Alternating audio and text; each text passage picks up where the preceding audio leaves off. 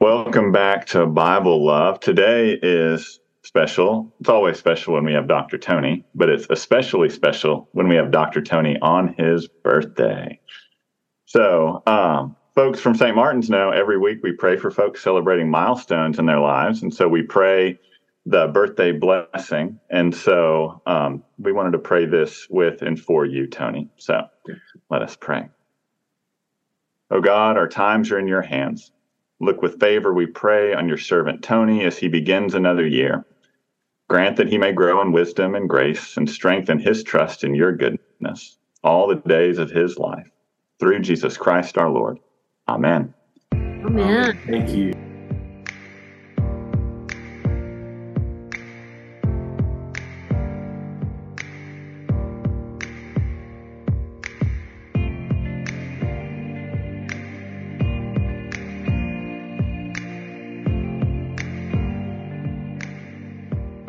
Happy birthday, Tony. Thank you. Thank you. How lovely. We love you so much. And you really need no introduction. It's the great Reverend Dr. Tony Hopkins here. But we are starting a new book of the Bible today. We've just finished Ecclesiastes.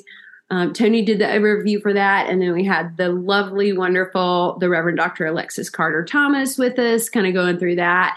And now we're starting on a new book, which I told Tony and Alan, I don't know a lot about. It's not. It's pretty short, Yeah. um, and it's sort of Easy interesting. read. What very easy read, but um, the way we're going to start this off is so some of you may know it as the Song of Songs, and some of you may know it as the Song of Solomon. And so, Tony, tell us why it might has two different names, and then tell us all about it. I, I'm glad to, and thanks, guys. Thanks for the beautiful prayer. Um, this book in the Hebrew Bible, the Hebrew calls it the greatest song or the most excellent song, uh, which idiomatically could be the Song of Songs. And so some translations use that name. Uh, the Latin is my favorite, Canticle of Canticles, which means Song of Songs. But Solomon is mentioned in the very first verse of the Bible. I think that was probably added late to help get this book into the canon. But English translators picked up on that and called it the um, Song of Solomon. This book, like some of the others we've looked at recently, uh, is in that third part of the Hebrew Bible the law, then the prophets, and then the writings. This is one of the writings. And like uh, Ecclesiastes that we've already done and Esther that we've already done, this is one of the five festal scrolls, one of the Megillot. Uh, each of the five major Jewish festivals has a book that became associated with it, was read during the festival. And fascinatingly to me, the Song of Songs was read at Passover. Nobody really knows how this connection came to be, but uh, Hebrew scholars speculate. Think about Passover, death, slavery. And so here is a book that is the opposite of that, with its passion and romance and excitement. And so scholars speculate that maybe this book was read at Passover to try to bring some balance to the somber tones that that Passover celebration had as part of it.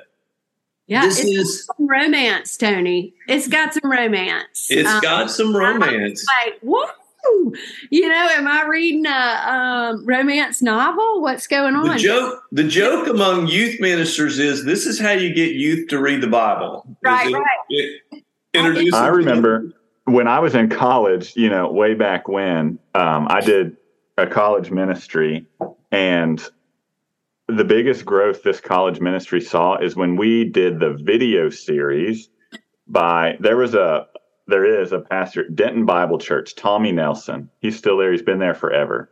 He did this video series in the 90s on Song of Solomon.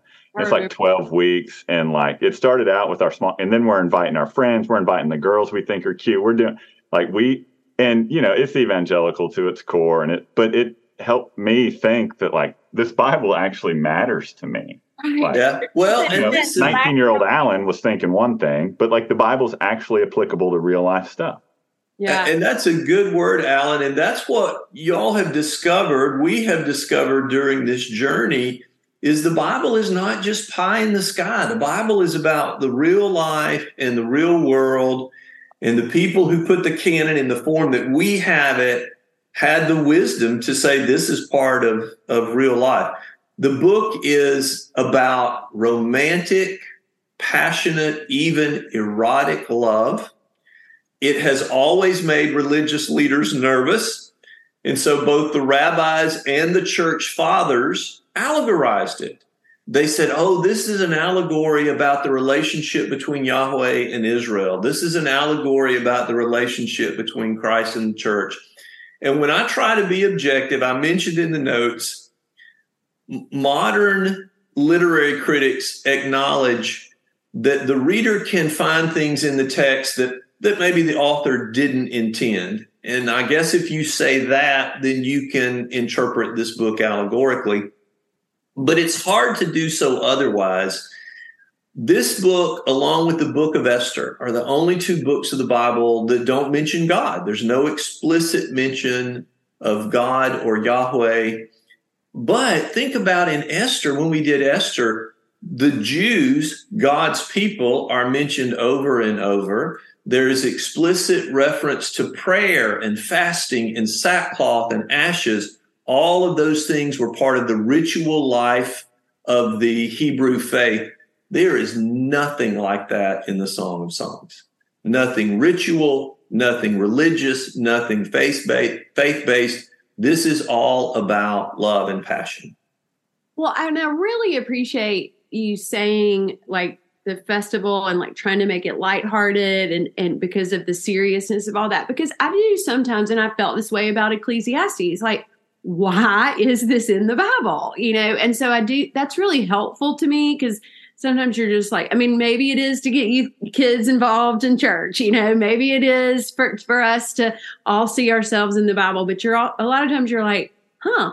So that's, that's actually a very practical reason of why it's there. And that's kind of helpful to me when I think about these old guys putting the Bible together, you know, and the canon and why they would choose those things. So I, I picture I picture one old rabbi who had the courage to say, look, we all remember when we were young and when we were falling in love with our wives and what that was like. Right. And and so again, boy, this is this is this is part of life.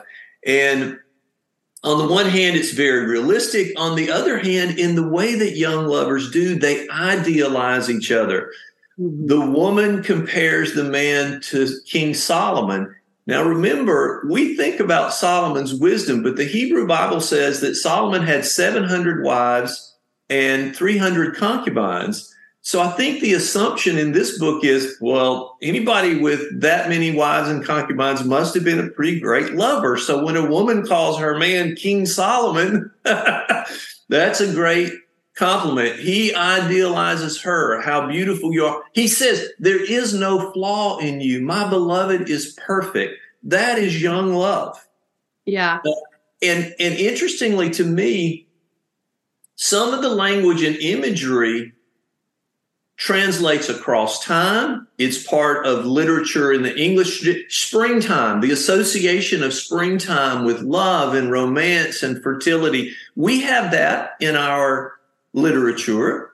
Um, the uh, the man, the woman says to the man, "You're like a gazelle. You are like a stag." These were animals known for their beauty and their fertility. He says, You're like a dove or a fawn, these beautiful animals.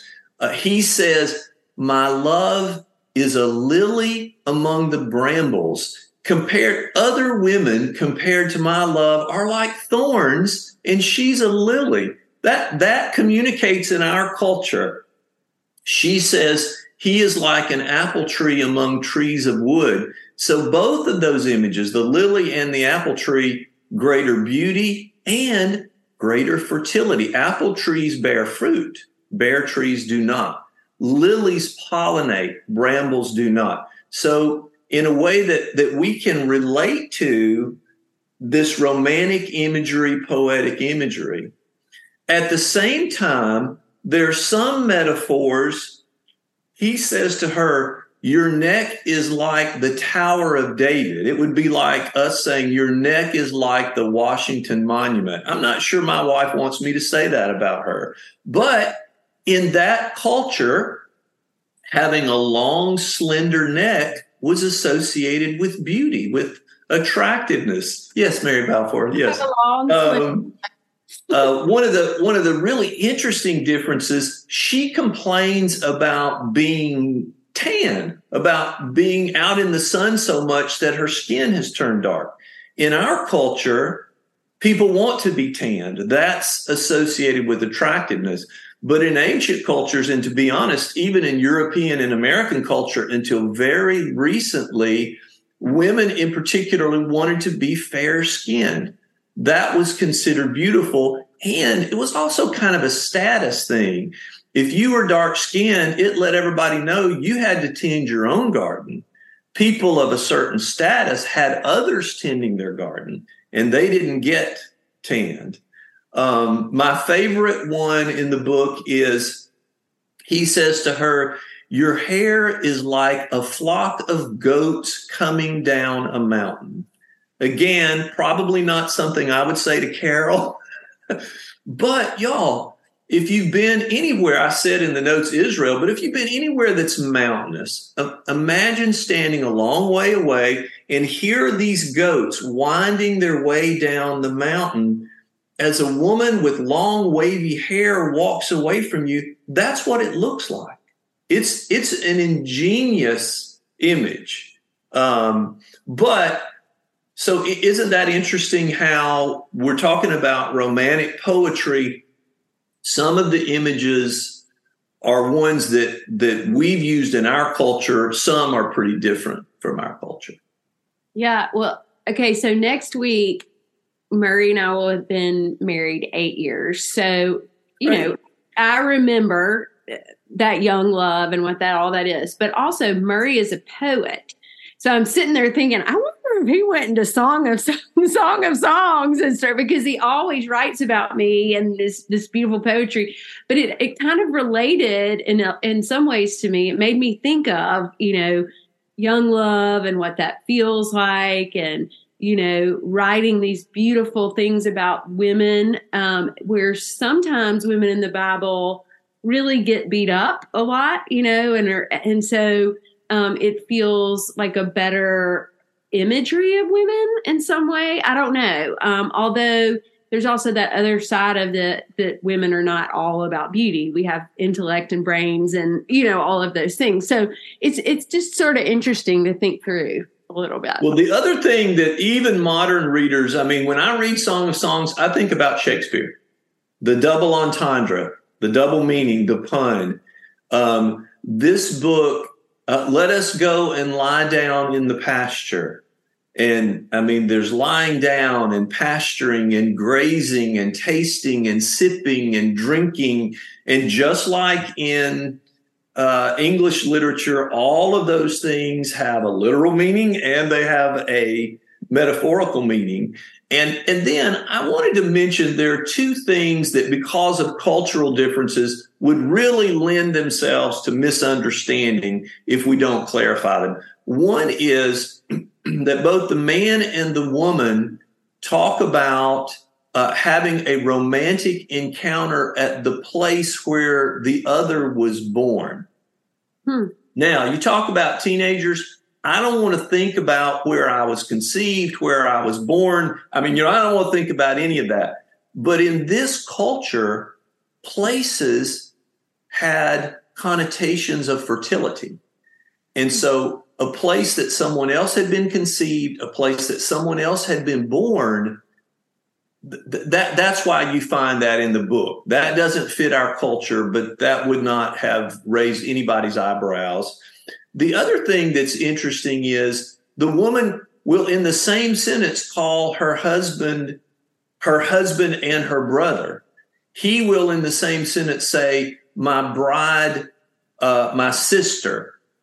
And that seemed strange to us. And I laughed because uh, the people who did the notes for the HarperCollins Study Bible, the, the editor said this does not mean consanguinity. He wouldn't even use the word incest. I thought we're still very, you know, we're still anxious about these kind of cultural codes. But all the woman is saying is when she says, if you were my brother, then I could kiss you and embrace you in public and nobody would say anything about it. But because we have to hide our romance, I can't do that and I wish I could. That's that's all that means. So don't make that something that it doesn't mean. Well, I think that's so important to clarify because if you're just reading, you'd be like, "What?"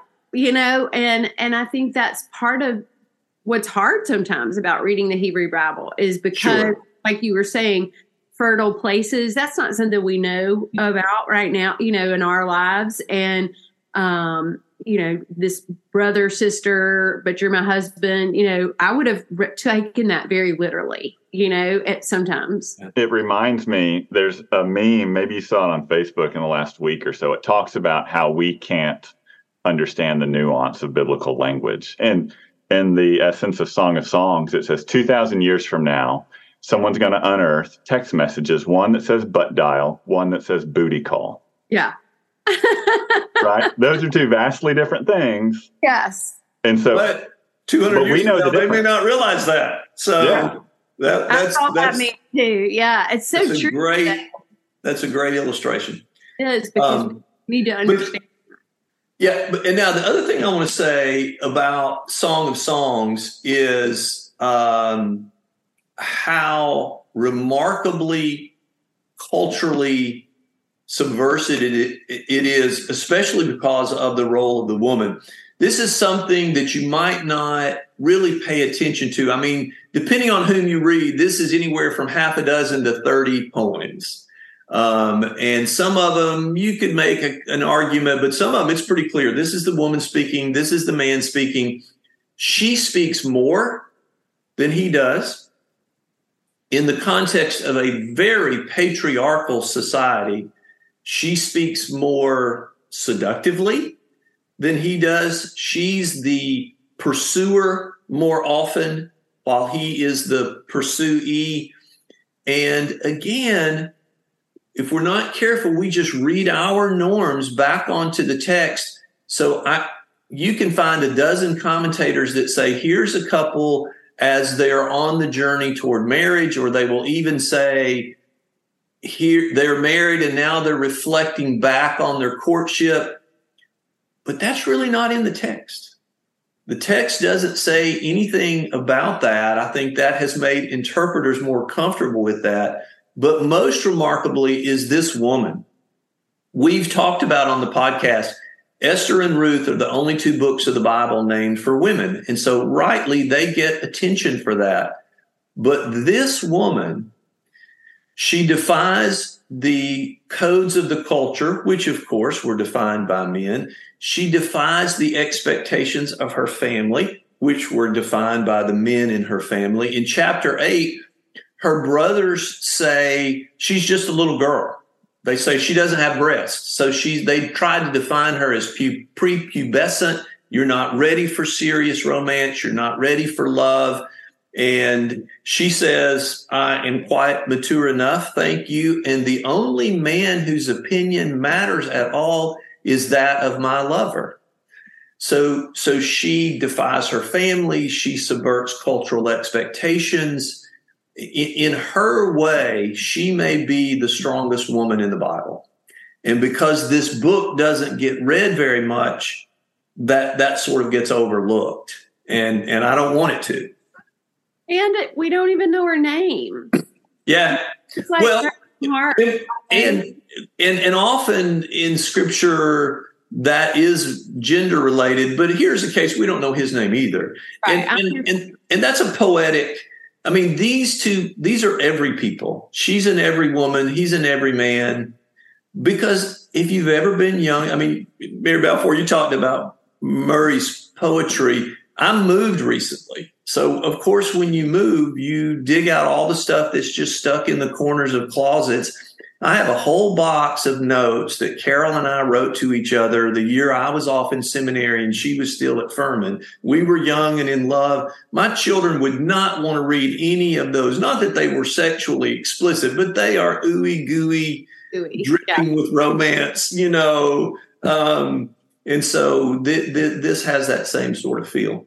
Yeah. The, the other thing I want to say is uh, while the book has no sense of shame, while it is very comfortable with, with romance and eroticism, with naming body parts and uh, explicit come into my bedchamber, all of that, but at the same time, it builds toward in chapter eight a beautiful sort of um, philosophical explanation of of love as the greatest force in the world. If if if love is a fire, even a flood can't put it out. Um, and finally, the writer says, we think of death as the most powerful and most permanent thing in life in this world. Not so just as strong, just as powerful is love. So while in terms of volume, there's more passion and eroticism, there is this wonderful kind of ideological proclamation that the thing most to be valued, you know, their culture was like our culture in that what a lot of people wanted was to be rich. This says, listen, if you have love, sell everything you have. Um, and so it's really it's, right. it's both passionate and poetic. It is very um, Romeo Juliet like, you know, when you were talking about um, the Shakespeare, and it does have like it's a story almost, even though it's poetry. It, it's there how you know how they and it ends in this beautiful way. I mean, I was thinking about I'm an eight uh, verse 6 set me as a seal upon your heart, as a seal upon your arm. For love is strong as death, passion fierce as the grave. It flashes are flashes of fire, a raging flame. That's the one you were just talking about. This yes. is RSV. Um, I mean, you know, that's that reminds me of that scene from Romeo and Juliet. You know, where sure. they like, and, and the seal. You know, the seal upon your heart you know, important documents, they would close them, drip wax onto them, and then there was a seal that was impressed. So, so your your seal has been pressed onto my heart as if my heart were wax, and and that's going to be there now forever. You know, it's it's it's it's really quite lovely in its way. It is. Well, I'm just so glad to know more and understand, and I'm I'm always like so curious when something really interesting. I mean, there's a lot of interesting things in the Bible. The whole Bible is interesting, but this kind of different book and and why it's there and um as always, Dr. Tony, you just did a great job of telling well, us all. This is always such a joy. And I'm going to say, if you guys play your cards right, you can get a whole bunch of teenage subscribers now. Maybe so. Maybe so. And you will be back with us very soon to talk about yeah. Isaiah. And um, listeners, as always, remember we love you, but most importantly, God does.